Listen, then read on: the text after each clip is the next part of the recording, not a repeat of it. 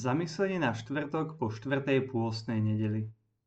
Čítanie zo svätého Evanielia podľa Jána. Ježiš povedal Židom, ak vydávam svedectvo o sebe len ja sám, moje svedectvo nie je pravdivé. Ale je niekto iný, čo svedčí o mne, a ja viem, že svedectvo, ktoré vydáva o mne, je pravdivé. Vy ste poslali k Jánovi a on vydal svedectvo pravde. Lenže ja neprijímam svedectvo od človeka, ale toto hovorím preto, aby ste vy boli spasení.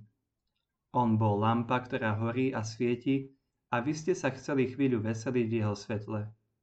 Ja mám väčšie svedectvo, ako je Jánovo, skutky, ktoré mi dal vykonať Otec. Tieto skutky, ktoré konám, svedčia o mne, že ma poslal Otec. A sám Otec, ktorý ma poslal, vydal o mne svedectvo. Vy ste nikdy nepočuli jeho hlas, ani jeho tvár ste nevideli a jeho slovo neustáva vo vás, lebo neveríte tomu, ktorého on poslal. Skúmate písma, lebo si myslíte, že v nich máte väčší život a práve oni svedčia o mne. Lenže vy nechcete prísť ku mne, aby ste mali život. Slávu od ľudí nepríjmam, ale vás poznám, že nemáte v sebe Božiu lásku. Ja som prišiel v mene môjho Otca a nepríjmate ma. Keby prišiel niekto iný v svojom vlastnom mene, toho by ste prijali.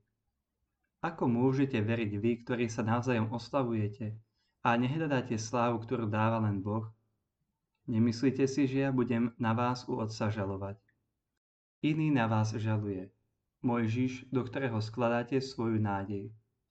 Lenže keby ste verili Mojžišovi, verili by ste aj mne, lebo on o mne písal.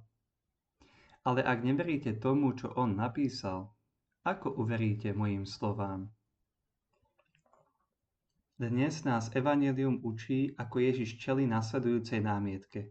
Podľa knihy Deuteronomium jeden svedok nebude nič platný pri nejakej vine alebo zločine, ktorého sa niekto dopustil.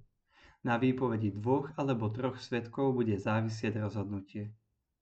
Ježiš vo svoj prospech uvádza svedectvo Jána Krstiteľa, svedectvo Otca prejavujúce sa prostredníctvom skutkov, ktoré vykonal a napokon svedectvo písma. Ježiš Kristus vyčíta tým, ktorí ho počúvajú tri prekážky, ktoré im bránia, aby ho prijali ako Božího syna Mesiáša.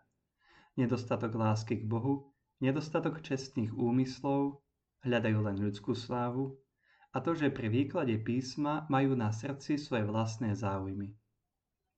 Svetý otec Ján Pavol II napísal Ku kontemplácii Kristovej tváre sa môžete dostať len tak, že v duchu počúvate Otcov hlas, lebo nikto nepozná syna, iba Otec. Je teda potrebné zjavenie od Všemohúceho. Na jeho prijatie je však nevyhnutné postaviť sa do postoja počúvania. Preto musíme mať na pamäti, že na vyhlásenie Ježiša Krista za pravého Božího syna nestačia len navrhované vonkajšie dôkazy, ale veľmi dôležitá je aj správnosť vôle, teda dobré morálne nastavenie.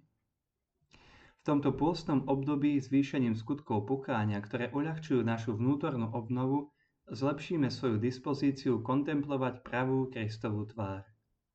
Preto svätý Jose Mária hovorí, ten Kristus, ktorého vidíte, nie je Ježiš.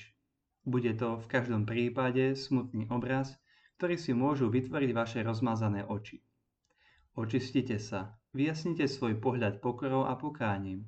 Potom vám nebudú chýbať jasné svetlá lásky a budete mať dokonalý pohľad. Váš obraz skutočne bude On. Myšlienky na dnešné evanílium Svetý Gregor z Nisi hovorí, nie iba hovoriť o Bohu, ale vniesť ho do svojho vnútra. Benedikt XVI nám hovorí, nech vaše svetlo svieti v našej spoločnosti, v politickom a ekonomickom živote, v kultúre a výskume. Aj keď je to len malé svetlo uprostred toľkých klamlivých svetiel, predsa len čerpá svoju silu a nádheru z veľkej ranej hviezdy, zo zmrtvých stalého Krista. Z katechizmu. Znamenia, ktoré robí Ježiš, svedčia o tom, že ho poslal Otec. Vyzývajú veriť v Neho.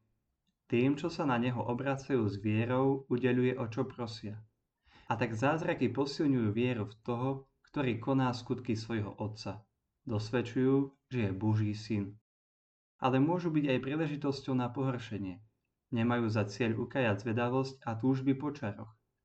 Napriek takým zrejmým zázrakom niektorí Ježiša odmietajú, dokonca ho obvinujú, že koná mocou zlých duchov. Prijal som aj ja osobne Krista za môjho pána a spasiteľa? Ako vnímam moje pôstne seba zaprenie? Pomáha mi lepšie vidieť Kristovú tvár, či už v modlitbe alebo v blížnom?